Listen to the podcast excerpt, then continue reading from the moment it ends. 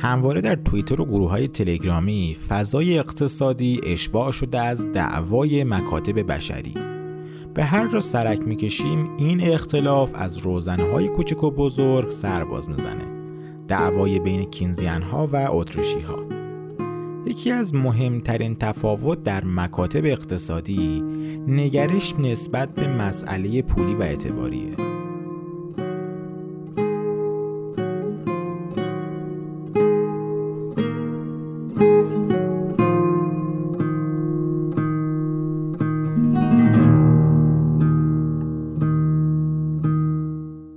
اینجا زروان است. کاری از من سید مهدی حسینی. و این اپیزود سیزدهمین اپیزود فصل اول زروانه. توی اپیزود قبل با صالح مالکی عزیز راجع به ساختار مالی فیات صحبت کردیم. وقتش بود تو اپیزود آخر در مورد مباحث پولی همچین پربار و قوی بحث پول و ردگیری اثرات پولی در دنیای کریپتوکارنسی و احتمالا آینده اون رو به خوبی جمعبندی کنیم. توی این اپیزود رفتیم سراغ یک مرد بزرگ که فعالانه به دنبال افزایش آگاهی و بیان درست عقاید خودشه. احتمالا اسم امیر جوادی پژوهشگر پولی و بانکی به گوشتون خورده باشه. اگرم نخورده باشه احتمالا با مبحث پول خصوصی توی این اپیزود باش آشنا بشید. امیر مترجم کتاب های زیادیه که معروفترین اونها کتاب پول خصوصی اثر فونهایکه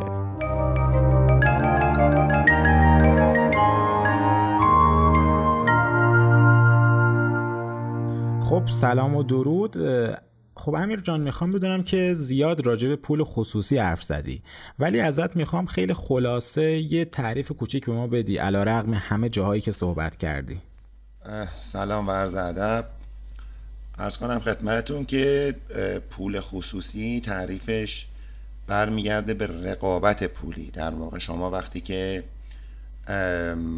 انحصار پولی وجود نداشته باشه و ارزهای مختلفی که وجود دارن با همدیگه در حال رقابت باشن هر کدوم از اون پول ها البته ما باید تعریف پول و اعتبار رو از هم تفکیک بکنیم. مسامحتا فعلا بگیم پول. هر کدوم از اون پول ها یک پول خصوصی هستن. در واقع برای حفظ ارزششون با بقیه در رقابت هستن. این یه تعریف خلاصه از اینکه پول خصوصی چی هست. پس خود پول خصوصی یک مفهوم مشخص نداره بلکه یک بازار و مارکتی رو شما بیشتر به عنوان پول خصوصی می‌شناسید. درسته؟ بله این یک مفهوم هست که در یک بازار رقابتی معنا پیدا می‌کنه. حالا این مالکیت خصوصی که ظاهرا از اسم پول خصوصی بیرون میاد هم نهایتا مهم میشه دیگه. یعنی وقتی شما شروع می‌کنین انحصار رو رفع می‌کنین. عموما انحصار در دست دولت هست. بخش خصوصی هم می‌تونه انحصار درست کنه نه انحصار قانونی. اگر انحصار طبیعی درست بشه یعنی یک تولید کننده ای بتونه کالایی رو انقدر با کیفیت تر و ارزون تر از بقیه در اختیار بقیه بذاره در اختیار جامعه بذاره که سایر تولید کننده ها نتونن باهاش رقابت کنن. خب این تنها در بازار باقی میمونه. ولی اگر ما محدودیت های ورود به بازار به لحاظ قانونی نداشته باشیم حالا اگر این تولید کننده ای که به انحصار طبیعی دست پیدا کرده یعنی معنیش که از همه داره ارزون تر میده. کسی دیگه این نیست در بازار که بتونه کالا رو از این ارزون تر عرضه بکنه. آره. حالا در اینجا اگر این کارایشو از دست بده یا رفتاری رو نشون بده که به نفع مصرف کننده در هر حال نباشه بقیه می‌تونن وارد وارد بشن و از کنم که این تولید کننده رو کنار بزنن یا باش رقابت کنن مجبورش کنن قیمتش رو کاهش بده یا کاراییش رو افزایش بده. به این معنا انحصار انحصار طبیعی چیز خوبیه چیز بدی هم نیست. و نیازی به هیچ مقررات گذاری هم نداره مطلقا. حالا این قوانین ضد تراست و این چیزها رو شما در موردش شنیدین. اینا ناشی از تحلیل های نادرستی هست که عموما تحلیل های ایستا یا ایستای مقایسه ای هستن. ورود بهش پیدا نمی کنیم الان بحث ما نیست. اما در یک همچین وضعیتی ما انتظار داریم اگر دولت انحصار قانونی درست نمی‌کنه و پول رو در اختیار خودش نمی‌گیره بقیه چیزهایی که باقی میمونن بخش خصوصی به معنای یک نفر خاص یا یک خانواده یا یک گروهی که با هم شریک شدن یا حالا اشکالی از تعاونی و از کنم که مزامینی قریب به اینها احتمالا منتشر خواهند کرد. یعنی مالکی اعمال مالکیت خواهند کرد بر اون محصول و می‌خوان رو بفروشن.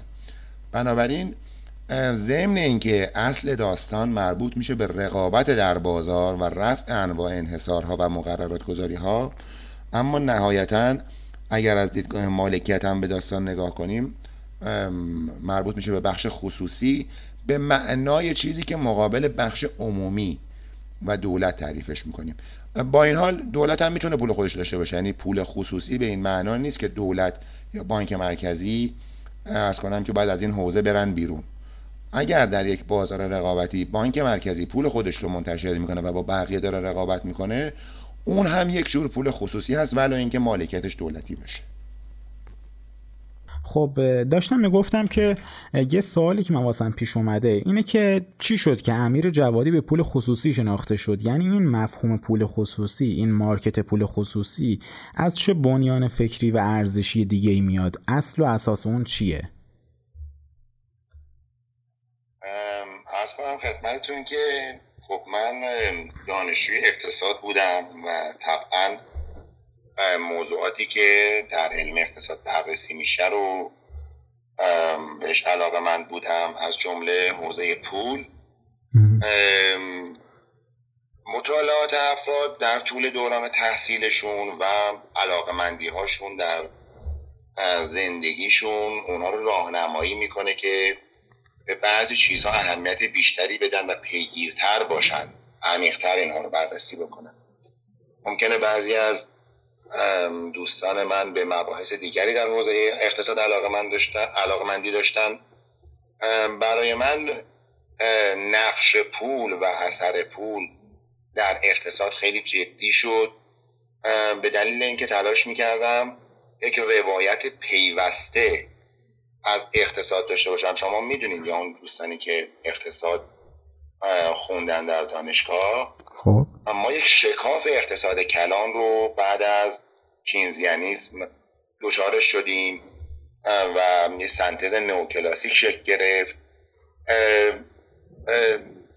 بسیاری از مدل های کلان بعد از اینکه طرح میشن میره براشون پایه های خورد درست میشه. در حوزه علم اقتصاد همیشه اینطوری نیستش که هر ایده ای از بنیانهای خورد شروع بشه به نتایج کلان رسیده بشه در اونجا. مکاتب مختلف رو میشه در این زمینه بررسی کرد. خب این انحرافی بود که کینز درست کرد. اما همین شکاف و این دوگانگی که در اونجا وجود داره و دوگانه های غیر ضروری دیگه. این غیر ضروری که میگم روی واژه خیلی من تاکید دارم. مثلا دوگانه بازار و دولت. این دوگانه غیر ضروریه ما باید بتونیم جامعه رو و اقتصاد رو به یک پارچه تعریف بکنیم. ما یه نظریه رو وقتی که روی میز می‌ذاریم این هر چقدر استثناء داشته باشه به این معناست که شکست های بیشتری خورده. واقعیت رو غیر کاملتر و ناقصتر در واقع داره توضیح میده. یا دوگانه غیر ضروری دیگه وجود داره اقتصاد پولی و اقتصاد حقیقی. دوگانه غیر ضروری دیگه وجود داره به نام عدالت و رشد اقتصادی. این چیزها خیلی زیادن. به علاوه اینکه شما در اقتصاد می‌خونین در مورد شکست های بازار. روش شناسی اقتصاد رو دنبال بکنین کاملا روشن است که برشمردن شکست های بازار یا برشمردن شکست های دولت حتی اینها کاملا غیر ضروریه. اینا از خطاهایی که ما در روش شناسی و در روش تحقیق و البته ریشش در معرفت شناسیه. از اونجا میاد یه همچین چیزهایی رو درست می‌کنه. بنابراین من اینو دنبال کردم و تلاش کردم که یک تعریف یک پارچه از اینجا در این حوزه درست بکنم در ذهن خودم. و ضمنا ما نمی‌تونیم که اقتصاد رو ارز کنم خدمت شما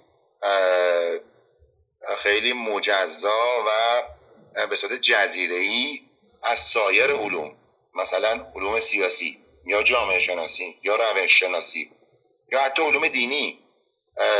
شما نمی‌تونین جوری در اینجا نظری پردازی بکنیم که به کلی به کلی بی رفته به این مباحث باشه. من نمیگم در همه اجزاش باید نظیر به نظیر اون هم در نظر داشته باشه ولی باید نسبتش رو با اینه تعیین کنه. اینطور نباشه که بگه آقا من فقط این یه حوزه کوچیک رو مستقل از بقیه مناسبات و شعون زندگی دنبال می‌کنم. این بود که من این رو دنبال کردم و علاقمندی بیشتری به این حوزه داشتم. نهایتا خدمتتون ارز کنم که متوجه این داستان شدم که بسیاری از مباحث در حوزه اقتصاد پولی به مرور زمان به دلایل مختلف نادیده گرفته شدن و حذف شدن از کتب درس. برام این سوال پیش اومد که چرا این اتفاق افتاده و بیشتر این رو دنبال کردم.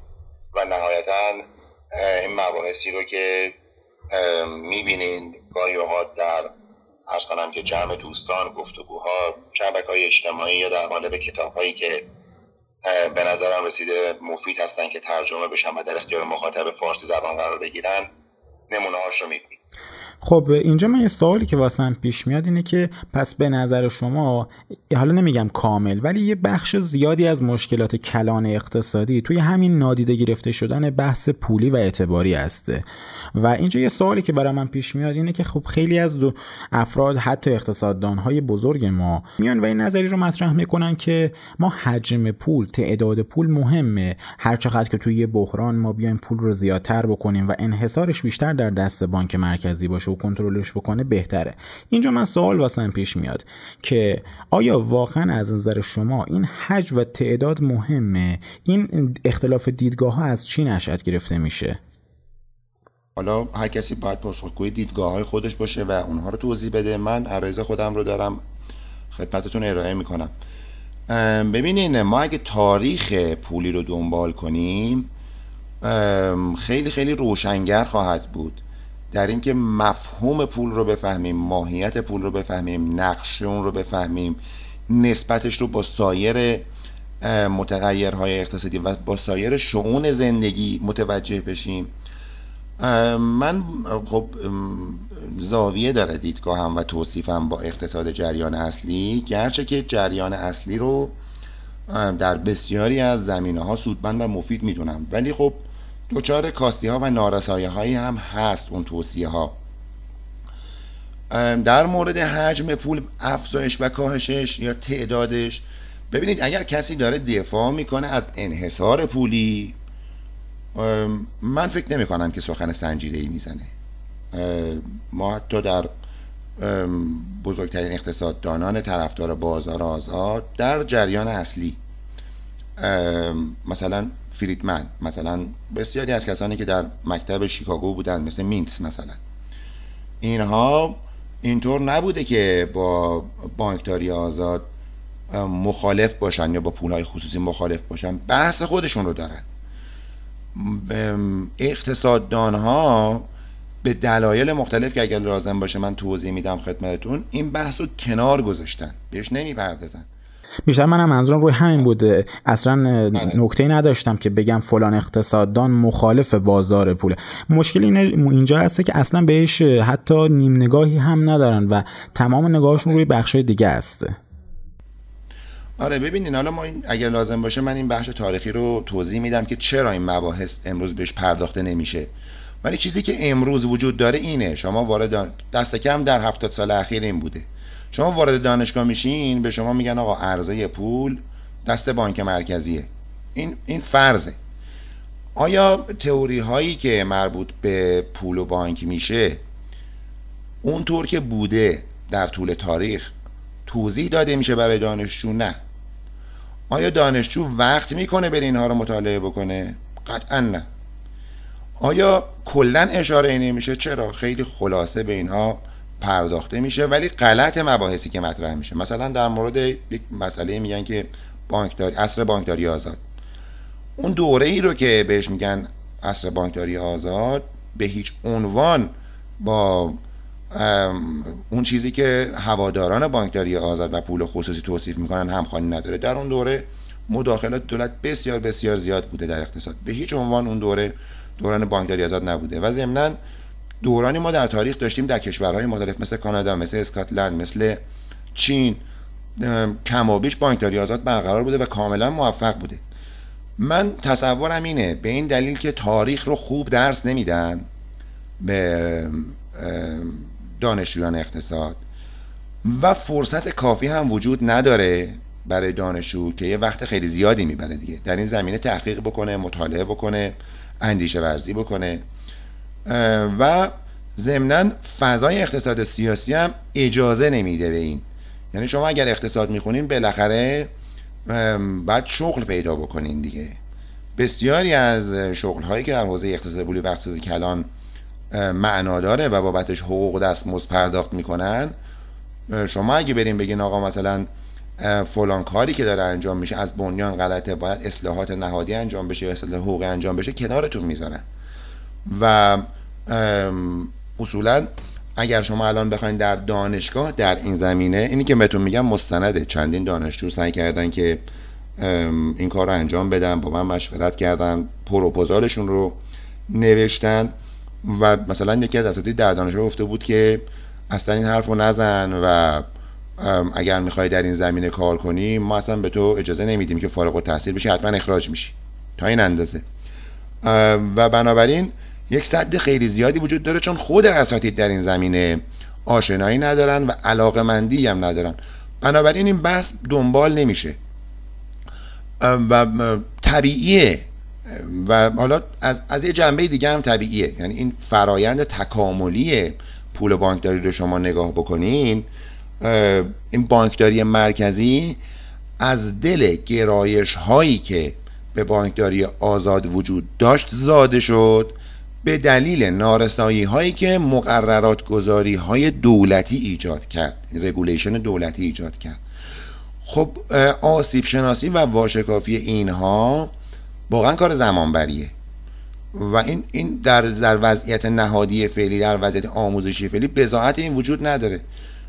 و درست هم هست. یعنی این این خطاهایی که ما باید انجام بدیم بعدا ازش درس می‌گیریم ولی زمان می‌بره. درس می‌گیریم و اصلاح می‌کنیم. من تصور می‌کنم که بسیاری از اقتصاددانان ایرانی ظرف دهه آینده این مباحث رو بسیار بسیار جدی خواهند گرفت و اون ببینید جدی گرفتن بانکداری آزاد پول خصوصی بازار آزاد با تعریف نهادی تاریخی فرهنگی به معنای نفی اقتصاد متعارف نیست. به این معناست که یک بازارایی در اونجا ایجاد می‌کنه و تکمیلش می‌کنه. بنابراین مثلا ممکنه با 6 ماه مطالعه این داستان حل میشه. ولی خب ضرورت های اقتصاد و جامعه ما این باعث این خواهد شد. بنابراین من فکر می‌کنم که توصیف های فعلی حتی در, در سطوح خیلی بالا کسانی که نوبل اقتصاد گرفتن کسانی که اقتصاددان های بزرگی هستن قابل احترام هستن این, این, این موضوع وجود داره. حالا اگر مایلین که در مورد حجم پول بگم و در مورد مقدار پول شما باید تئوری پولی رو دنبال بکنین تا اصولا معلوم بشه که برای تعیین کردن تعداد ارزهایی که دارن رقابت می‌کنن یا حجم پولی که ما در بازار بهش نیاز داریم اینطور نیستش که یک اقتصاد بشینه از پیش خودش تعیین بکنه این رو. ما اصلا به بازار نیاز داریم که همینو به ما بگه. کدوم پول ها کدوم برند ها کدوم خدمات مالی و پولی کدوم تراکنش ها کدوم تکنولوژی ها موفق خواهند بود. و نیازهای ما رو بهتر برطرف خواهند کرد. و ما در چه برهی از زمان در کدوم فیلد ها کدوم آدم ها به چه مقدار از پول و چه مقدار از اعتبار نیاز دارن چه کسانی اینها رو عرضه بکنن. همه علم اقتصاد دنبال اینه که ساختار نهادی رو کمک بکنه ایجاد بکنه. مبتنی بر بازار در واقع که من هواداری ازش می‌کنم که به همین سوالات پاسخ بده. بنابراین اگر یک اقتصاددان بیاد قیمت از رو بگه که باز قیمت بازاری ارز یک همچین چیزی است. این حرف مستلزم تناقضه. مستلزم ناسازگاری درونیه. یا اینکه در مورد مقدار حجم پول اگر ما بگیم که به مرور زمان ممکنه ما به پول بیشتری نیاز داشته باشیم با گسترش فعالیت های اقتصادی بله ممکنه چنین نیازی داشته باشیم. و ممکنه واقعا نیاز نداشته باشیم. هر دو حالتش متصوره. اگر کسی فکر می‌کنه که با افزایش حجم اقتصاد و مبادلات و تراکنش ما الزاما به حجم بیشتری از پول حالا من تعریف پول اعتبار از هم جدا خواهم کرد یا به حجم بیشتری از اعتبار نیاز داریم احتمالا دچار خطای فکری هستش آره چون این صحبتی هسته که اکثر بچه که اقتصاد می‌خونن بچه هایی که مالی می‌خونن دارن میگن که اگر ما تعداد پفک های اقتصاد رو دو برابر بکنیم و پول موجود توی اقتصاد رو دو برابر کنیم انگار هیچ اتفاقی نیفتاده که هیچ. تازه به رشد اقتصاد هم کمک کردیم. این منشأ خطای فکریشون از کجا شروع میشه؟ در کدوم نقطه دچار ضعف هستن؟ اجازه بدین که من برگردم این مقدار بحث تئوری رو مطرح بکنم. ببینین علم اقتصاد علم تخصیص منابع کمیاب به خواسته های نامحدود نیست. این تعریف رابینزه تعریف چندان درستی نیست. علم اقتصاد علم هماهنگی ماست در سامان دادن به فعالیت هایی که به تولید و مصرف مربوط میشن. یعنی ما تقسیم کاری داریم با هم دیگه. خب این برخواسته از واقعیت های بنیادین اقتصاده. اون کسانی که اقتصاد خورد می‌دونن. وقتی شما در مرحله دوم تولید قرار دارین تقسیم کار باعث میشه که بهرهوری بره بالا کارایی بره بالا. و ما تقسیم سرمایه هم داریم. یعنی مثلا اگه شما زمین کشاورزی دارین من یک شرکتی هستم که راه آهن دارم و لوکوموتیو و این داستان ها. اگر از کنار منطقه که شما زندگی می‌کنین عبور می‌کنم خب تاثیر می‌ذارم روی شما دیگه. کل ساختار سرمایه در جهان مالکیتش و تصمیم گیری در مورد تخصیص توضیح شده بهش میگیم تقسیم سرمایه. حالا ما برای اینکه تصمیم بگیریم چه کارهایی انجام بدیم خب اطلاعات و دانش هم توضیح شده. همه کسی از همه افراد از همه اطلاعات اقتصاد برخوردار نیستند و از همه روچان ها برخوردار نیستن نمی‌دونن. بنابراین این تقسیم ما به یک نظامی نیاز داریم که این اطلاعات رو به گردش در بیاره. این تقسیم اطلاعات مسئلهش حل و فصل بشه یعنی بتونیم سیگنال بگیریم و شناخت بیشتری ایجاد بکنیم. در مورد وضعیت موجود و در مورد اینکه در آینده چه اتفاقی خواهد افتاد. که های فعلی و های بین دوی رو با هم دیگه هماهنگ و سازگار بکنیم سازگار بکنیم و در مورد تقسیم کار و تقسیم سرمایه تصمیماتمون با هم هماهنگ بشه. این علم اقتصاده. بازار هم از اینجا میاد بیرون. بازار به معنی مکانیزم تولید انتشار و کشف اطلاعات. در قالب قیمت های اسمی. قیمت اسمی رو باز من دارم تاکید می‌کنم چون ارزش ها و قیمت های نسبی سنجش پذیر نیستن. خب حالا ما یه علم اقتصاد داریم که تعریفش کردیم. پول در اینجا چیکار می‌کنه؟ پول هماهنگی بیشتری ایجاد می‌کنه. یعنی اینکه شما هزینه های مبادلاتیتون بالاست. حالا من اون نقش های پول که ذخیره ارزش هست بعد واسطه مبادله درست میشه تقسیم کار و تقسیم سرمایه.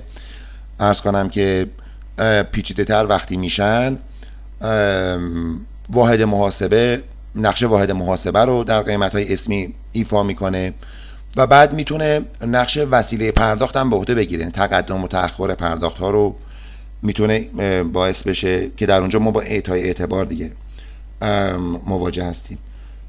بنابراین پول نقش ایجاد هماهنگی داره تسهیل مبادلات داره. چرا ما پول رو نگه میداریم؟ به دلیل اینکه نمی‌دونیم در آینده چه چیزهایی لازم داریم. برای مواجهه با نااطمینانی های آتی پول نگه میداریم که میشه ذخیره ارزش و بقیه داستان ها خب حالا چه مقدار از پول ما نیاز داریم؟ ببینید پول رو اگر تاریخ بررسی بکنیم برمیگرده به یک کالا. حالا نظریه اعتباری پول داریم یکی آقا ما ارزش اعتباری قائل میشیم. این حرف درستی یعنی نظریه اعتباری پول با نظریه کالایی پول در تناقض با هم نیستن. من یه مقاله در این مورد نوشتم. اگر دوستان مایل بودن اون رو ببینن. نظریه حاکمیتی پوله که میاد سوار نظریه اعتباری پول میشه و خطا درست می‌کنه. حالا من از این عبور می‌کنم. بنابراین نظریه پول به این شکل در واقع اول یه کالایی بوده که ارزش مبادلاتی ممکن ارزش مبادلات کم داشته. مثلا گاف مثلا طلا مثلا چای مثلا صدف یا هر چیز دیگری. ولی این خدماتی که به عنوان پول داره میده ارزش اینه تحت تاثیر قرار میده. این قضیه رگرسیون میزه تو همون مقاله من بهش اشاره کردم. بنابراین این به مرور زمان ارزشش تا اندازه زیادی متاثر است از همین از همین خدماتی که داره میده. دیگه اون ارزش کالایش خیلی مهم نمیشه. خب اگر ما اینجوری در نظر بگیریم داستان رو این تسهیلگر مبادلات ما هست و هماهنگی رو داره افزایش میده. خب چه الزامی وجود داره؟ یعنی ما اگر اینجوری گام به گام از اولین پله ها دلالت های منطقی کنش انسان رو دنبال بکنیم چه لزومی داره که ما حتما بگیم که با به مرور زمان نیاز بیشتری ما داریم به حجم بیشتری از پول. هیچ ضرورتی در اینجا وجود نداره. بله ممکنه چنین اتفاقی بیفته. ممکنه سناریوهایی وجود دارن.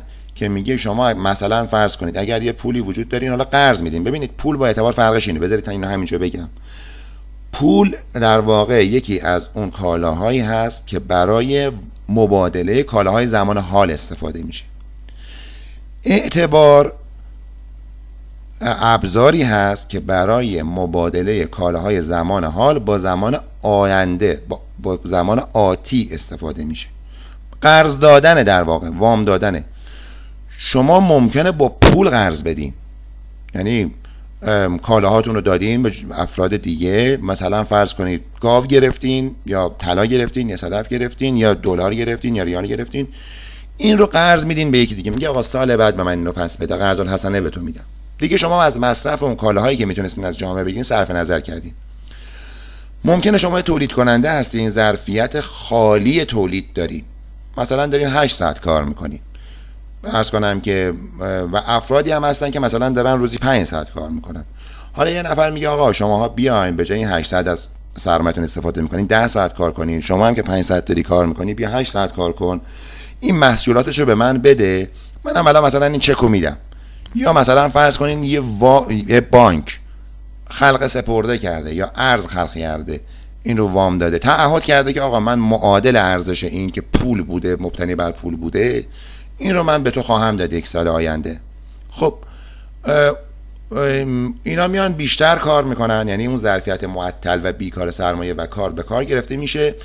این هماهنگی ایجاد شده تولید بیشتری انجام میشه نسبت به قبل. اگر این هماهنگی ایجاد نمی‌شد تولید بیشتری هم ما نداشتیم. حالا اینجا اعتبار خلق شده. نسبت به قبلم حجم برده بالا. شاید ماده پولی که این برش این اعتبار برش بار شده همون ماده پولی پول باشه. این کاملا امکان پذیره. این خلط میشه. ببینید بر شما برگردین به اوایل قرن بیستم و اواخر قرن 19 مثلا یکی مثل فیشر یا ویکسل یا بسیاری از اقتصاددان پولی اینا اینا خیلی صریحا پول و اعتبار رو اصلا تفکیک می‌کردن.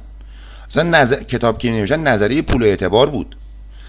امروز برای اقتصاددان امروز ما تفکیک این دوتا ارز کنم که دشواره نمی‌تونه به لحاظ مفهومی درک نمی‌کنه اینها رو. اگر ما این تفکیک رو انجام بدیم اون موقع معلوم میشه که هر کدوم اینها چه کاربردی دارن چرا بانکداری اینها رو مرج می‌کنه. چون معمولا بار بر یک ماده پولی میشه. پول یک مفهوم اعتبار یک مفهوم یک ابزاره. می‌تونه بر ماده های می‌تونه به کاغذ بار بشه می‌تونه به کالا بار بشه می‌تونه به اعداد دیجیتالی بار بشه. ماده های پولی متفاوتی. چون این اتفاق تو بانکداری ما میفته و در ماده پولی میفته و اقتصاددان ما امروز ما برای این موضوعات تربیت نشده آموزش ندیده اینها رو تفکیک نمی‌کنه بنابراین دچار خطای فکری میشه. و به این دلیل که در بسیاری از سناریوها واقعا افزایش این حجم چه پول و چه اعتبار. هماهنگی اقتصادی رو افزایش میده واقعا. ولی در بسیاری از موارد افزایش سرعت گردش پول می‌تونه همین کارکرد داشته باشه. در بعضی از جاها ما نیاز داریم که حجم پول و اعتبار افزایش پیدا کنه. در همون زمان لازم داریم در برخی از رشته فعالیت های دیگه کاهش پیدا کنه. ما یه مفهومی داریم به نام خلق پول و یه مفهومی داریم به نام محو پول. خلق اعتبار و محو اعتبار. خب اینا در چه زمانی باید انجام بشه؟ برایند کل اینها یا افزایش عرضه پول اعتبار خواهد بود یا کاهش عرضه پول اعتبار. ما به بازار نیاز داریم همین چیزها رو به ما بگه. همیشه اینطور نیست که این افزایش کمک بکنه. در بسیاری از موارد در قریب به اکثریت یعنی در بیشتر موارد اینطوریه که ممکنه افزایشش کمک بکنه. بله. ولی آیا این قانون این قاعده است؟ آیا ما با رشد اقتصادی الا و لابد به افزایش حجم پول و اعتبار نیاز داریم؟ نه. ممکنه تکنولوژی شما تغییر بکنه سرعت گردش پول رو انقدر بالا ببره که اون جبرانش بکنه. ممکنه ابزارهای پولی و مالی مختلفی وارد بازار بشن که این رو بلا اثر بکنن یا نیاز به این رو کاهش بدن. ممکنه تکنولوژی های وارد بازار میشن که بسیاری از ارز کنم که خدمات و کالاها رو استحاله می‌کنن یا حذف می‌کنن یا مرج می‌کنن. می‌دونین؟ ما اگر اینجور به بازار نگاه بکنیم اون موقع متوجه میشیم که چنین حکمی چنین اظهار نظری چنین بیانی از یک قاعده اقتصادی از یک قانون اقتصادی یک نظریه اقتصادی نادرست. ولی من هم همراه هستم که احتمال احتمال زیادی وجود داره در بسیاری از موارد این افزایش کمک بکنه.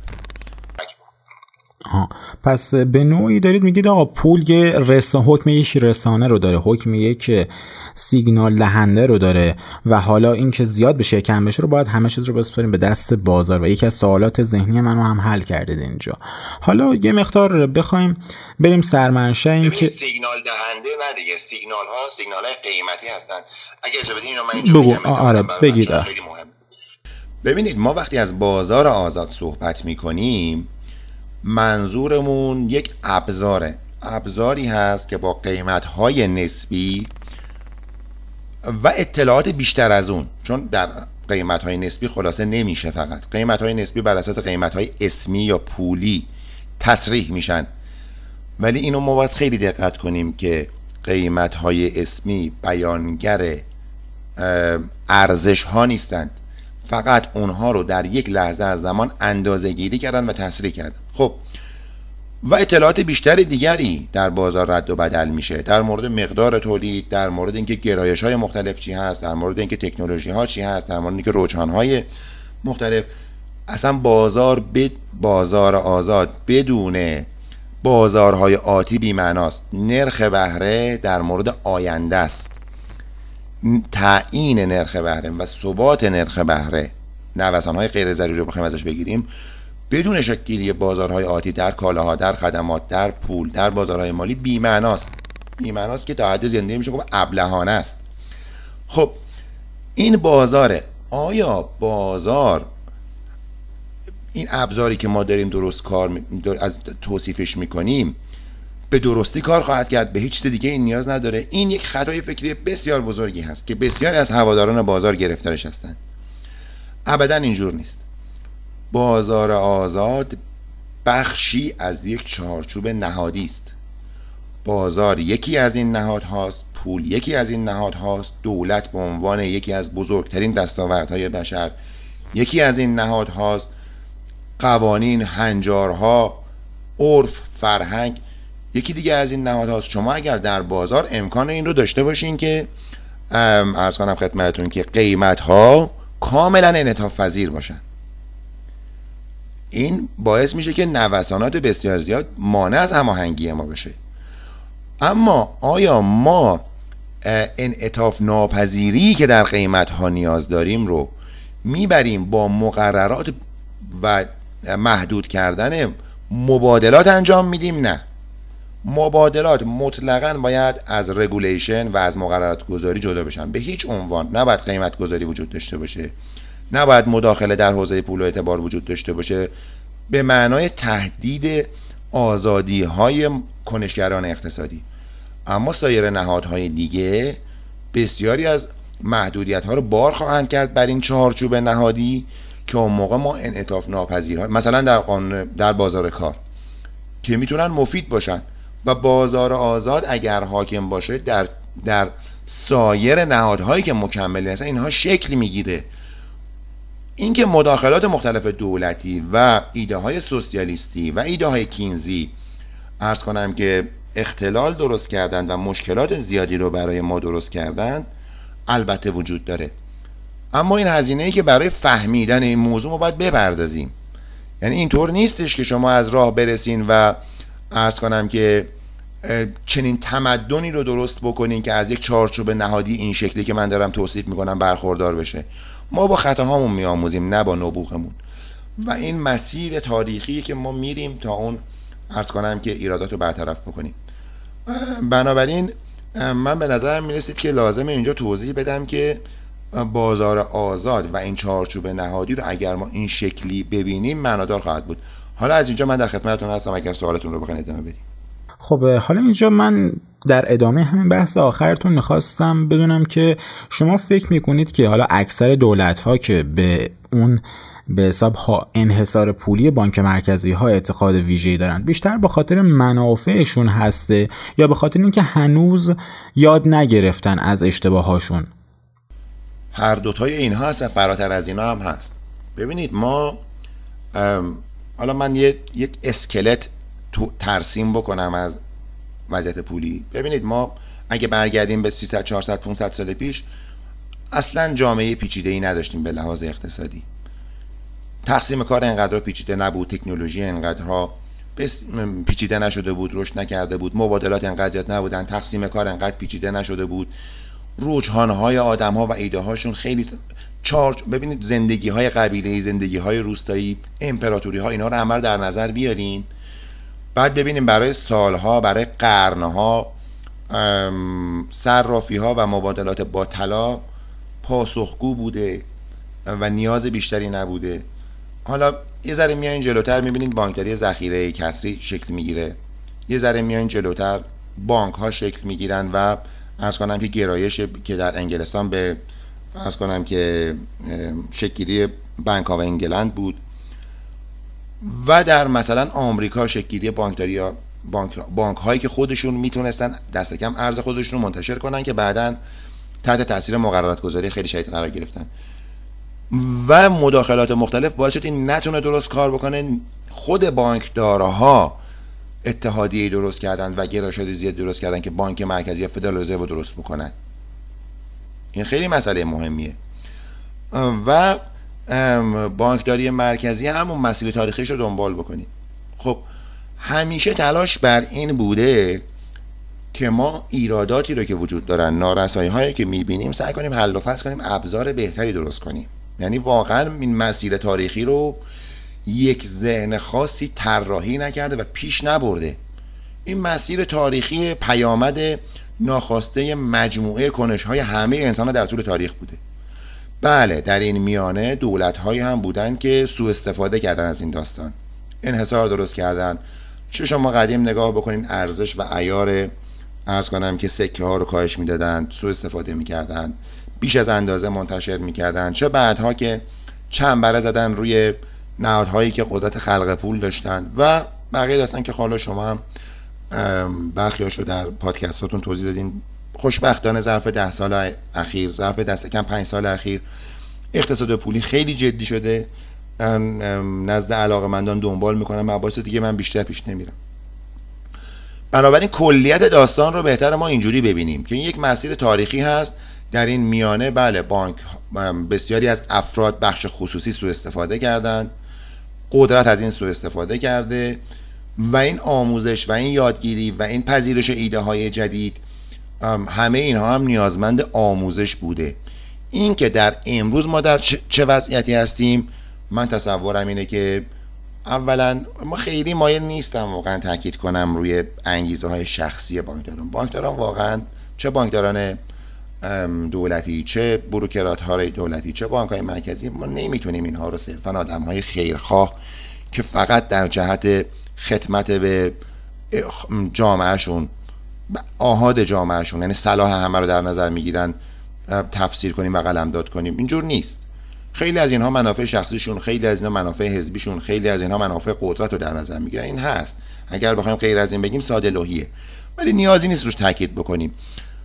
در هر حال وضعیت نهادی ما بسیاری منافع را هم ایجاد می‌کنه که مثلا دولت فعلی ایران اگر بخواد ارز کنم که تصور می‌کنه اگر بخواد که راه های دیگر رو امتحان بکنه براش مستلزم اینه که بعضی ریسک ها رو بپذیره.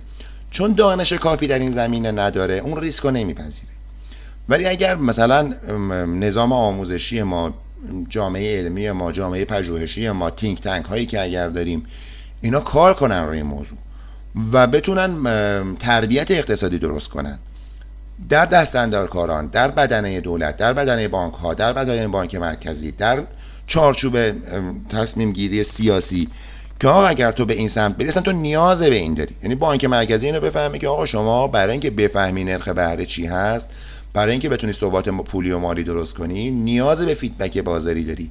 تو باید بزرگترین حامی رقابت پولی و پولهای خصوصی باشی. تو مسئولیت بانک هایی رو پذیرفتی که دارن پول تو رو منتشر می‌کنن دچار تناقض تضاد منافع هستن. اصلا خودشون نمی‌تونن اطلاعات درستی داشته باشن برای تخصیص ریسک. و تو مسئولیتش به عهده توه. مثلا بانک سرمایه دیگه داستانش رو می‌دونی دیگه. بنابراین تو برای اینکه بتونی بانک های زیر مجموعه سامان بدی سیگنال درست بهشون بدی مسئولیت پذیر باشن چون باید بدونه چی کار می‌کنه اول که مسئولیت بپذیره. دوم این تضاد منافع رو برطرف بکنی. سوم سیگنال هایی بگیری که بدونی ارزهای پول رو چگونه تنظیم بکنی. دست کم پول ملی رو. نیاز به اون داری. تو این ابزارا رو نداری. نمی‌تونی بفهمی چه باید بکنی. بنابراین مرتبا باعث میشه که ادوار تجاری اتفاق بیفته.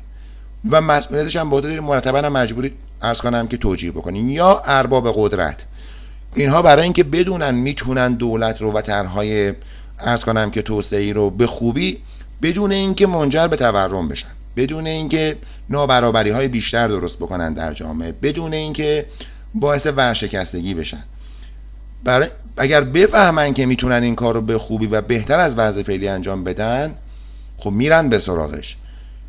چرا این اتفاق نمیفته این مسیر تاریخی ماست این تضاد منافع هست. اون, اون کسی که در اون حزب نشسته احساس می‌کنه که خب حالا فرض کنید که بانکداری آزاد بشه. من که مثلا دارم فلان قدر استفاده می‌کنم و کارم را میندازم چه لزومی داره چنین ریسکی رو بپذیرم؟ ولی اگه همین فرد بدونه که اگر اون اتفاقا بیفته این چیزی رو که الان به دست میاره به دست خواهد آورد و بسیار بیشتر از این به دست خواهد آورد و بسیاری از ریسک های فعلی هم نیاز نیست بپذیره. بالاخره ببینید اگر یه مقدار این بازی های سیاسی جابجا جا بشه شما دیدین مثلا آقای عراقچی رو دادگاهش برگزار شد. نمی‌دونم تفسیر شما چیه. به نظر من می‌رسه که تو اندازه زیادی موضوع واقعا مسئولیت پذیری حرفه ایشون نبود چیزهای دیگه هم دخیل بود از کم قضاوت شخصی من نه.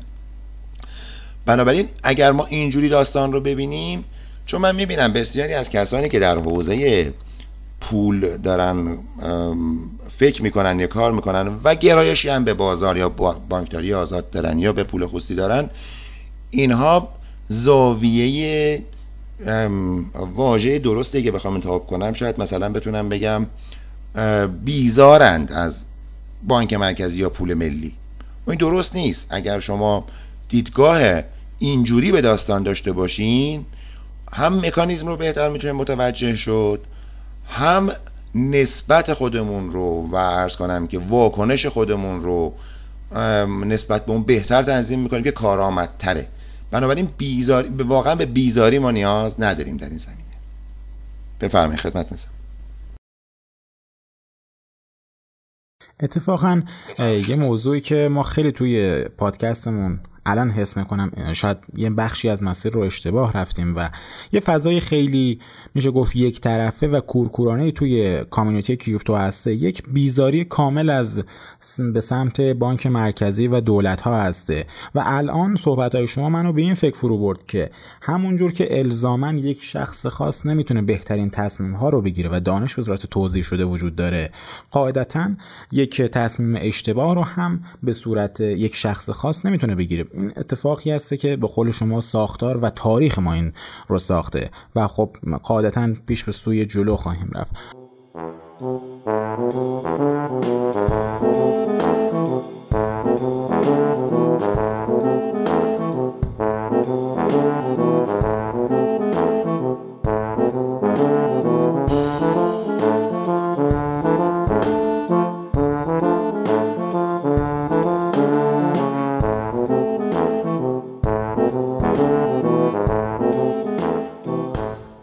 حالا اینجا یه موضوع دیگه هم اشاره کردید. گفتید که ما طی پنج سال یا ده سال اخیر یه مقدار توجه داره به این قضیه بیشتر میشه به قضیه اقتصاد پولی. علتش نظرتون چیه؟ آیا رمزارزها و کریپتوکارنسی ها عامل این قضیه بودن؟ یکی از عوامل جزئیش هم بله اینه. ببینید بذارید من یه مثال از شوروی بزنم. چه ایده هایی منجر شدن که یک انقلابی در روسیه شکل بگیره؟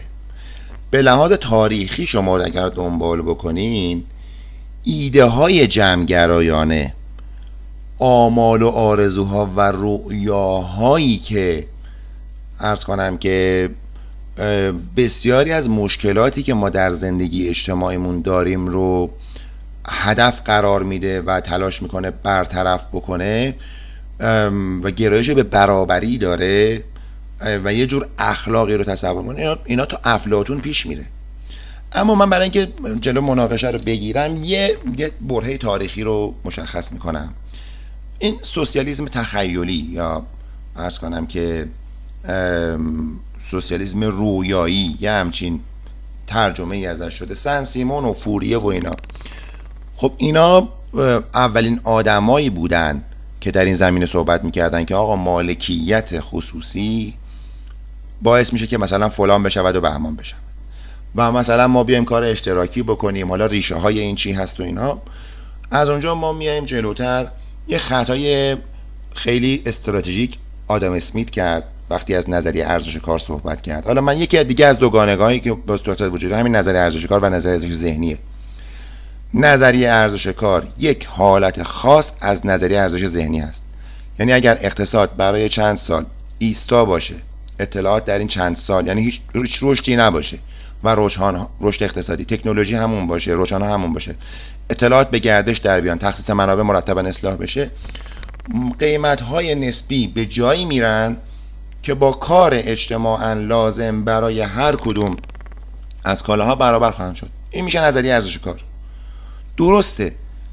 ولی اگر یک همچین اتفاقی بیفته در اونجا هم ارزش ها ذهنی تعیین میشن. چون بالاخره ما برای نیازهامون میگیم که آقا این کالا و اون کالا تعیین بشوند دیگه و این ارز کنم که اون سود کارآفرینانه که باقی میمونه به مرور زمان با گردش داد هست میشه. یعنی آدما میرن تو اون فیلد وارد میشن فشار میاره رقابت. و بقیه داستانا بنابراین نظریه ارزش کار مطلقا درست و جاری و ساری هست اما نظریه ارزش کار یک حالت خاصه. این که دیدگاه های اینجوری متوجه این داستان نمیشن که اصل قضیه اینه که ما اون اطلاعات رو نداریم. که ما اگر ما اقتصاد رو ایستا در نظر بگیریم دیگه نمی‌تونیم تحول داشته باشیم تغییر داشته باشیم جلو بریم. و مرتبا عدم تعادل هیچ تعادلی باز من باید دورم این نقد اینجا چیز کنم که این نظریه تعادل عمومی از این جهت دچار مشکل هست در اقتصاد متعارف. ما مرتبا از عدم تعادلی به عدم تعادل دیگه میریم. و این پویایی رو نظریه ذهنی ارزش توضیح میده. نظریه ارزش کار غلط هست به این معنا که ما هرگز در اون حالت خاص نیستیم. نه به این معنا که مطلقا غلطه. من برگردم بادم اسمیت. اونجا اشاره به نظریه ارزش کار می‌کنه. بعدا ریکاردو این رو می‌گیره. یک سری صحبت هایی می‌کنه که اون هم باز حالت های خاص هست. و مارکس تحت تاثیر سوسیالیسم تخیلی و این داستان ها مباحثی رو مطرح می‌کنه که اینها ببینید ریشه فکر از یعنی یعنی شما وقتی مکانیزم ها و پویایی ها رو در نظر نمی‌گیرین سیستم رو ایستا در نظر می‌گیرین تحلیل فراتاریخی می‌کنین اون موقع نتیجهش میشه یه چیزی مثل چیزی که در شوروی ما دیدیم. وقتی بقیه میان در این مورد صحبت می‌کنن که خب آقا دنیا کارتون نیست. پلنگ صورتی شما نگاه نمی‌کنین. این چیزها رو شما در نظر نگرفتین و خطای تحلیلی دارین. و بنابراین این به شکست منجر خواهد شد. بسیارانی توجه نمی‌کنن ببینید اقتصاد متعارف ما مقهور سوسیالیسم بود. ساموئلسون که نوبل اقتصاد گرفت و کتاباش تدریس میشه همین الان هم در خیلی جا تدریس میشه. این می‌گفت آقا شوروی چند سال دیگه از آمریکا می‌زنه جلو و سرعت رشد صنعتی اینا خیلی بالا و اصلا راه همونه بود.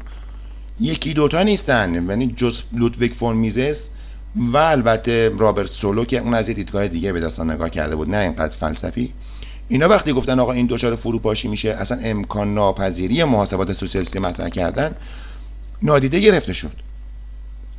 بنابراین من این مثال رو دارم می‌زنم که بگم که بعد از اینکه این دچار فروپاشی شد تازه افراد متوجه شدن که بله اون ایده هایی که میزس مطرح می‌کرد هایی که مطرح می‌کرد چه ارزشی داشت. در مورد اینکه شما میفرمایید در سالهای اخیر به این اهمیت زیادی داده شده من باز برمیگردم به همون چارچوب تاریخی و نهادی و این مثالی که ازش زدم. ما یک مسیری رو در اقتصاد کشورمون اومدیم و در جهان به خصوص انحصار پولی به این معنا بعد از اون کاری که نیکسون کرد دیگه بیشتر چیز شد. البته ایده های پول خصوصی به قبل از اون برمیگرده دیگه یعنی با کتاب خودسازی پول هایک دست کم وارد ادبیات اقتصادی شد. خیلی جدی. ما این مسیر تاریخی رو داریم میایم و بسیاری از نارسایی ها و مشکلات رو داریم می‌بینیم. در جهان هم دارن می‌بینن یعنی منتقدان اقتصاد متعارف خیلی زیاد شدن و ارز کنم که در ایران هم ما داریم این رو می‌بینیم. و ارز کنم که خب دانشمندان اقتصادی همیشه اینطور بوده در طول تاریخ. خطاهای گذشته رو می‌دیدن نارسایی ها رو می‌دیدن شروع می‌کردن به اینکه متوجه بشن این منشأش چی هست. و می‌رفتن به اون منشأ بیشتر میپرداختن و سعی می‌کردن راه حل جدید بدن. حالا اون راه حل جدید ممکنه 10 تا مشکل رو برطرف می‌کنه دو تا مشکل رو برطرف نمی‌کنه دو تا مشکل دیگه هم اضافه می‌کنه. ولی در نهایت هم بهبود میده اوضاع رو. گرایش اخیر به بازار آزاد به آزادی های فردی من فکر می‌کنم که تا اندازه زیادی تحت تاثیر این داستانه. یعنی بازار آزاد تونسته انقدری تکنولوژی و بهرهوری و کارایی رو رشد بده و به خصوص در زمینه عدالت موثر باشه. ببینید امروز بسیاری از طبقات اجتماعی که از گروه های سیاسی چپگرا حمایت می‌کردن دیگه دیگه از اون جایگاه اجتماعی و اقتصادی که نیازمند این باشن که تاکید بر برابری یا عدالت یا کمک های دولت داشته باشن خارج شدن. یعنی این گروه های چپگران طبقه های اجتماعی حامی خودشون رو از دست دادن. تا اندازه خیلی زیادی. می‌بینید دیگه در بسیار از انتخابات. و به خصوص در فضای اجتماعی. خیلی اهمیت بیشتری پیدا کرده نزد عموم مردم آزادی های فردی. اینکه دولت محدودشون می‌کنه. و خوشبختانه و خوشبختانه و صد خوشبختانه حریم خصوصی. اهمیت خص... حریم خصوصی تا ده سال پیش خیلی خیلی آشکار نبود. مثلا فقط می‌گفت ممکنه مثلا فلان عکس منم یکی جاسوسی برکنه مهم نیست. جوانای امروز می‌فهمن اینو. عمیقا درک می‌کنن. ما شما مقایسه کنین. وقتی می‌گفتین کامپیوتر تا 25 سال پیش همه این سخت افزار تو ذهنشون بود. اصلا کامپیوتر معناش همین سخت افزار بود. نمیفهمیدن که نرم افزار به همون اندازه مهمه. بیشتر جامعه نمیفهمیدن. امروز زیاد نگذشت ده سال گذشت متوجه شدن. امروز ما می‌دونیم که موبایلمون به اندازه اپلیکیشناش مهم نیست. اون اپلیکیشن ها خیلی نرم افزار خیلی مهمتره. امروز جوانای ما و بسیاری از اقتصاددانان متعارف و غیر متعارف می‌دونن این رو که ما دچار مشکلات بسیار جدی هستیم در حوزه پول. بانک های مرکزی دچار آسیب های خیلی زیادی هستند خود اهالی اقتصاد متعارف اینها رو شمردن آسیب شناسی کردن روش مقاله نوشتن. اصلاحی می‌کنم. بحث کردن در موردش و زمینه های دیگری هم وجود داشته که چند تا عرض کردم. بله یکی از مظاهرش هم این بوده که یعنی یکی از پیامدهای ناخواسته این جریان تاریخی و این تغییر ایده ها و این تغییر مطالبات و خواسته ها این بوده که چنین محصولاتی هم عرضه شده و کمک کرده که اون ایده هایی که زیر بنای این بودن بیشتر ترویج بشن بیشتر فهمیده بشن.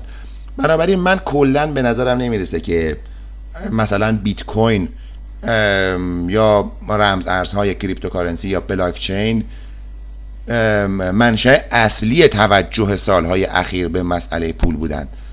بلکه پیامد ناخواسته یک فرایند تاریخی هستند که اتفاقا کمک خیلی زیادی کردن به همون فرایند تاریخی برای بهتر پیش رفتن.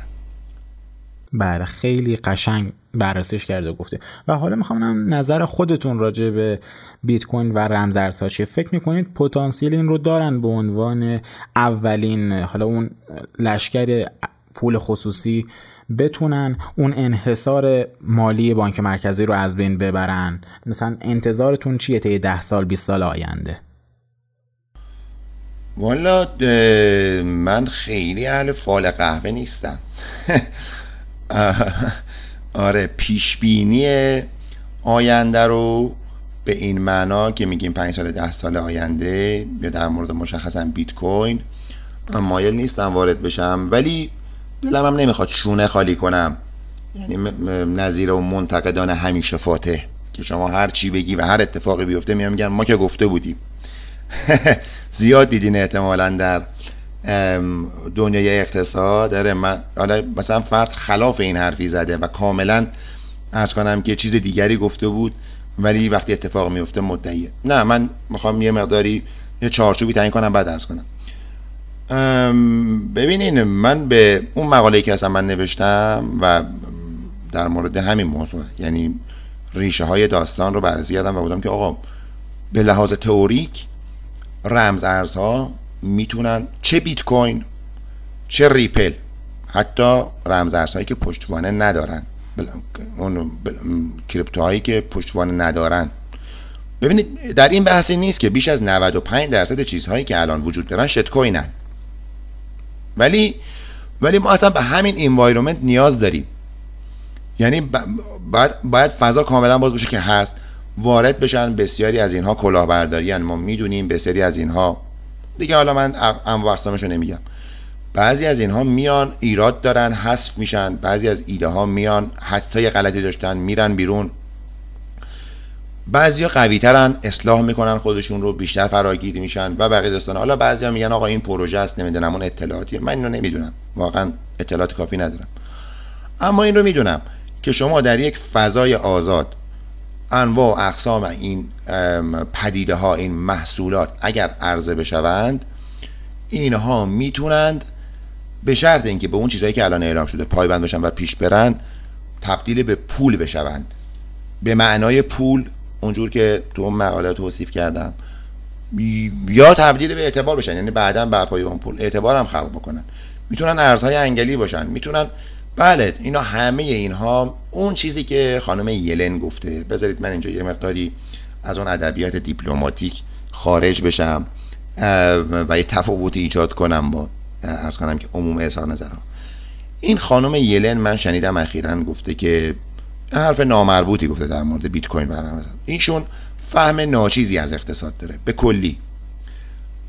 یعنی اقتصاد خوب نمی‌فهمه. ولو اینکه از کنم مقامات رسمی بروکراتیک داشته باشه ولو اینکه چه جوایزی گرفته باشه ولو اینکه چه سابقه داشته باشه. اصلا در این تردیدی نیست.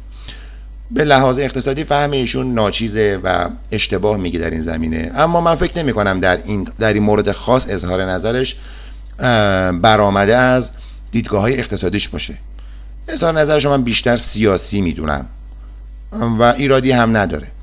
حالا یک مقاله هست جورج سلگین اتفاقا در مورد تصمیمات ایشون در مورد نرخ بهره نوشته و نشون داده که چقدر ایشون به لحاظ اخلاقی از این حیث تصمیم هایی گرفته که وقیهانه بیشرمانه و سخیفه.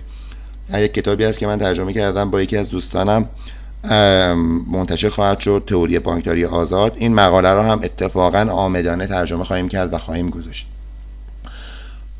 بنابراین مقاصد دیگری رو دنبال می‌کنه من به کار ولی به لحاظ اقتصادی مطلقا داره چرند دیگه. مطلقا.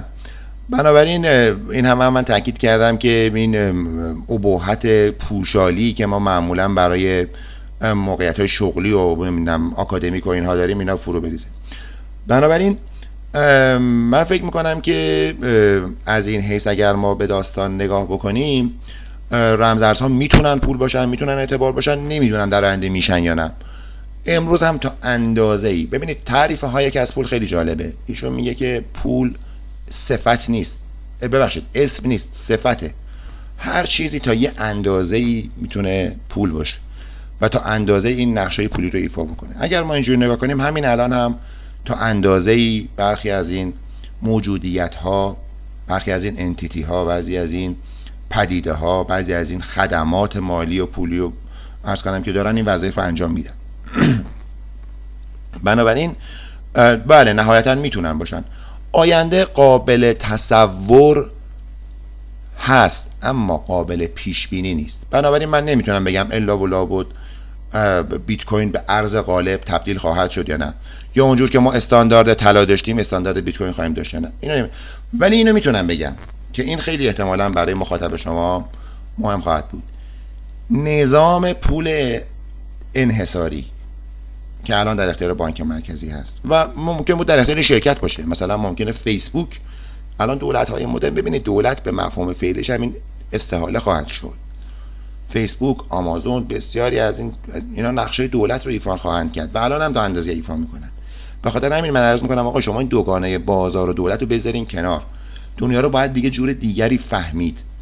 ما نیاز نداریم مرتبا از مدا... میگیم برای اینکه تقریب به ذهن بشه. ولی واقعیت امر اینه که دولت بازار فعلی برآمده از دولت مدرن هست. دولت مدرن برآمده از مناسباتی که در مبادلات اتفاق افتاده و همه اینا ریشه در واقعیت های بنیادین اقتصاد داره. بنابراین ماهیت دولت هم من من بحث انحصار رو دارم. اگر هر چیزی باعث بشه که بقیه در حوزه پول ممنوع بشن. یه چیزی باقی بمونه. اگر اون یه چیز باقی بمونه به همون دلیل که جامعه رو نمیشه سوسیالیستی و کمونیستی اداره کرد به همون دلیل با پول خصوصی و انحصاری هم نمیشه اداره کرد. اون قطعا دچار فروپاشی خواهد شد. چه پنج سال بکشه چه ده سال بکشه چه مثل شوروی بیش از هفت ده طول بکشه. و قربانی هم خواهد گرفت. شوروی رو شما دیدین دیگه. چقدر قربانی گرفت. افرادی بودن که صریحا می‌گفتن آقا این دچار فروپاشی میشه بقیه گوش نمی‌کردن. مشکلی نیست. بالاخره اصلاح میشه دیگه. یعنی مسیر تاریخی ما همینه. در این مورد هم به لحاظ علمی به لحاظ روش شناسانه و به لحاظ اقتصادی میشه نشون داد. نظام پول دستوری به این معنا قطعا دچار فروپاشی میشه. حالا اینکه رمزها و کریپتوها جای اونها رو خواهند گرفت. بله من احتمال خیلی زیادی میدم. استنباد من هست. دست کم. استنباد یعنی استنباط مبتنی بر باد. یعنی دلیل قطعی پیش بینی کننده برای این نمیدم.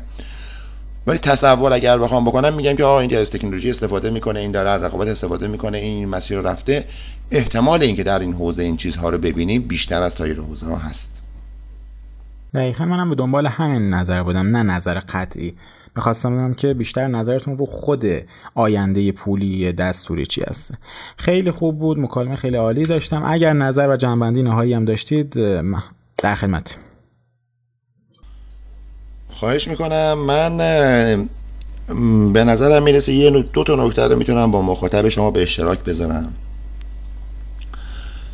نکته اول این که گفته میشه گاهی اوقات که بسیاری از کسانی که در حوزه کریپتوها یا در حوزه رمز ارزها اصخایی می‌کنم. فعالیت می‌کنند اینها چیز زیادی از رمز ارزها نمی‌فهمند یا ریشه و بنیانش رو حالی نیستند. یا افرادی بسیار سطحی دمدمی مزاج و نادان و جوگیر هستند. این, این حرف اولا غیر ضروریه. دوما محمله. محمل به این معنا نامربوطه ایرلونته ما انتظار نداریم که همه آدم ها برند فلسفه بافی بکنند چرا باید همچین کاری بکنند مگه همه آدم های روی زمین در طول تاریخ از بنیان های فلسفی شروع کردن بعد نظری های مختلف رو ارز کنم بهش پرداختن بعد روش شناسی و نمی‌دونم روش تحقیق و اینجوری عقلانی مگه تمام زندگی رو شکل دادن؟ مگه همین اقتصاددانان امروز ما که در این زمینه اظهار نظر می‌کنن چنین کاری کردن؟ بیش از 95 98 درصد من عدد همینطوری میگم برای تقریب ذهن برای اینکه می‌خوام بگم درصد خیلی بزرگی. از این اصلا روش شناسی بلد نیستن. یه مشتی مباحث تلگرامی رو خیلی محدود بله در اختیارشون گذاشتن اونم حفظ کردن. بخش زیادی از اینها در حوزه روش شناسی اقتصاد حرفی برای گفتن ندارن باید تلمز بکنن. و درستش هم اصلا همینه. یعنی بحث معرفت شناسی بحث روش شناسی بحث روش تحقیق بحث ثانویه است در اقتصاد. لزومی نداره همه یاد بگیرن. در مورد کف بازار هم همینطوره. اصلا ما به بازار برای همین نیاز داریم. اگه قرار بود همه برن همه این داستان ها رو بهش بپردازن که حالا مثلا کنز چه شرندیاتی گفته میزش چه حرفایی زده اشتباهات هایک چی بوده در زمینه پولی چه اتفاقی در تاریخ افتاده. اگه قرار بود همه این کار رو بکنم ما به بازار چه نیاز داشتیم. ما به بازار برای نیاز داریم که این اطلاعات خلاصه کنه در اختیار ما بذاره. بنابراین اصلا درستش اصلا همینه. درستش اینه که یک بازار کاملا بی ثبات وجود داشته باشه. درستش اینه که بسیاری از آدم ها میان مواجهه پیدا می‌کنن با یک پدید جدید. ارز کنم که درگیرش میشن. ممکنه تو اندازه‌ای که بزاعت کسب و کارشون فضای زندگیشون فضای فکریشون اقتضا می‌کنه ممکنه بهش بپردازن ممکنه نپردازن. مهم اینه که تمام این آدم ها مسئولیت کاری که دارن می‌کنن میپذیرن. ما به یک فضای کاملا آنارشیک یعنی کاملا دور از مقررات گذاری نیاز داریم. من اینو بگم به بچه ها مهمترین چیزی که باید مد نظرتون باشه اینه که بترسین از هر گونه تمرکز گذاری و رگولیشن و مقررات گذاری در مورد اینها. حالا یکی اومد گفت مثلا مالیات بدین یا اینکه مثلا فلان شرکت باید مثلا قوانین ضد پولشویی مثلا داشته باشه. در این حد من خیلی مایل نیستم که دیگه چیز کنم. ولی اگه بگن که آقا ما ارزش تعیین می‌کنیم نسبت تو با فلان ارزش یا مثلا با فلان ارز باید تعیین کرده باشی اینقدر بیشتر نمی‌تونی منتشر بکنی. مبادلات خارج کشور نمی‌تونی. اگر یک همچین چیزهایی با اینقدرش رو مثلا باید از انتشارت مالیات بدی یعنی درصد اینجوری تعیین بکنن. یا باید فلان گارانتی ها رو درست بکنی. اگر چنین چیزهایی رو بار بکنن اینها می‌تونه یک انتیتی رو در این زمینه نابود بکنه و به ضد خودش تبدیل بکنه. در غیر این صورت ما به فضای نیاز داریم که دیولوپرها انترپرونرها آدم های مختلف بیان ایده های خودشون رو حدس های خودشون رو ارز کنم که در مورد آینده به اشتراک بذارن ولی از جیب خودشون دارن مسئولیتش رو میپذیرن. اینطور نیست که مثل فلان بروکرات یا فلان تکنوکراتی که ارز کنم که اظهار نظرهاش هزینه هاش از جیب تک تک آدم های جامعه میره و هزینه های هنگفت. من یه مثال کمی هم می‌زنم خدمت شما. اینطور نیست که شما بیای هر حرف چرندی رو بزنی و ارز کنم که نهایتا ببری در آسون ترین راهی که می‌تونی از طریق تورم و از طریق مداخلات و از طریق چپاول از چه مالیات چه سایر اوراق چه بقیه داستان ها تحمیل کنی به جامعه. ببینید پول برای خودش بازاری نداره. شما در اونجا عدم تعادل ایجاد می‌کنید تو قیمت نسبی تخلیه میشه. و اون اثر کانتیلون هم دیگه الان همه بچه ها در موردش خوندن. بنابراین این خیلی مهمه که آدمای مختلف از از حوزه تقاضا میان. ممکنه خیلی هم عمیق نشده باشه. هیچ ایرادی نداره. به مرور زمان به اندازه بزاعت فکری خودش. ممکنه یه فردی میاد میگه آقا من این 5 میلیون تومن این 10 میلیون تومن این 100 میلیون تومن این 10 میلیون تومن میارم. و دوست من این صحبت ها رو برای من کرده. من حدس می‌زنم که مثلا ظرف ده سال آینده ارزش این بیت کوین انقدری میره بالا که از هر زمینه سرمایه گذاری دیگه بهتره و من به این پولم نیاز ندارم. اینو در اینجا سرمایه گذاری می‌کنم. به کسی ربطی نداره در این زمینه اظهار نظر بکنه که این فرد سطحی هست یا دمدمی مزاج هست یا عمیق نیست در این زمینه. اصلا بازار همینه آزادی همینه. آقا من دلم می‌خواد که اصلا پولمو بزنم به شاخ گاو به شما چه ارتباطی در, در این زمینه اظهار نظر می‌کنی و اینو می‌خوای پایه‌ای قرار بدی برای regulation. مگر این بورس رو شما نگاه بکنید در همین سال گذشته چه اتفاقی براش افتاد؟ regulation دولتی واقعیت عریانش اینه. یعنی شما رو می‌بره در در سلاخ خونه و سلاخی می‌کنه. در اینجا بدترین حالتی که اتفاق خواهد افتاد اونه. بنابراین من به کسی توصیه نمی کنم وارد خرید و فروش cryptocurrency ها بشه یا به این زمینه اهمیت بده یا مهم بدونه. می‌تونه صبر کنه اگر بعدها مفید بود وارد بشه و ازش استفاده کنه. OK ه. ولی اگر کسی می‌خواد در این زمینه محصولی ارائه کنه به هر شکلی باید کاملا آزاد باشه. اگر کسی هم می‌خواد وارد بشه در هر سطحی از دانش از اطلاعات از بودجه مالی سفته بازی بکنه نمی‌دونم دیر بخره زود بفروشه و بقیه باید کاملا آزاد باشه. هر گونه قضاوت ارزشی و هنجاری در مورد این فعالان که بخواد مبنای رگولیشن قرار بگیره. نادرست غلط بیشرمانه و غیر اخلاقی است. این این خیلی مهمه که ما این رو بدونیم و بگیم این رو. نکته دوم اینه که ببینید در من باز یه بار به بازاره ببینید اینجا دامنه نوسان وجود نداره بسیاری از این مقررات وجود نداره. هیچ کسی هم آرز هیچ کسی نیست. کسی اصلا نمی‌پرسه که آقا شمایی که باعث شدی یا مثلا فلان مثلا فرایندهای پشت پرده که مثلا اخبارش میپیچه باعث شده که مثلا من 60 درصد از ارزش پورتفولیو دست بدم تو cryptocurrency ها کسی جایی تحصن نمی‌کنه. طلبکار کسی نیست. متوجه مسئولیتش رو پذیرفته. ما این بلوغ فکری رو داریم در یک در یک کامیونیتی که الهام بخش بقیه جامعه در بسیاری فیلد های دیگه است. اگر یک اقتصاددانی اگر یک بروکراتی اگر یک تکنوکراتی اگر یک جامعه شناسی درک و فهم این رو نداره در بهترین حالت ما می‌تونیم بگیم که تو دهنتو ببند. ایراد نداره اظهار نظر بخوای بکنی در این زمینه. ولی بقیه آدم ها هم مجازن که چنین اظهار نظری بکنن. چون تو این افراد مسئولیتی در این زمینه من خیلی در این زمینه مایلم جدی باشم به دلیل اینکه شما وقتی در این زمینه کوتاه میاین و و community در این زمینه آگاه نیست و هماهنگ نیست regulation از منافذ مختلف وارد میشه. و این تلاش های بسیار زیاد و این فرایند ارزشمند رو ممکنه نابود بکنه. عرض من تمام. خیلی همالی. خوشحال شدم از صحبتتون. من که واقعا استفاده زیادی کردم. دمتون گرم. قربون شما برم. ممنونم که این فرصت رو در اختیار من گذاشتین و از همه عزیزانی که برای چرندیات من وقت گذاشتن ممنونم. نه نفرمایید. حرف نفرمایید. سلامت باشید. یا علی خدا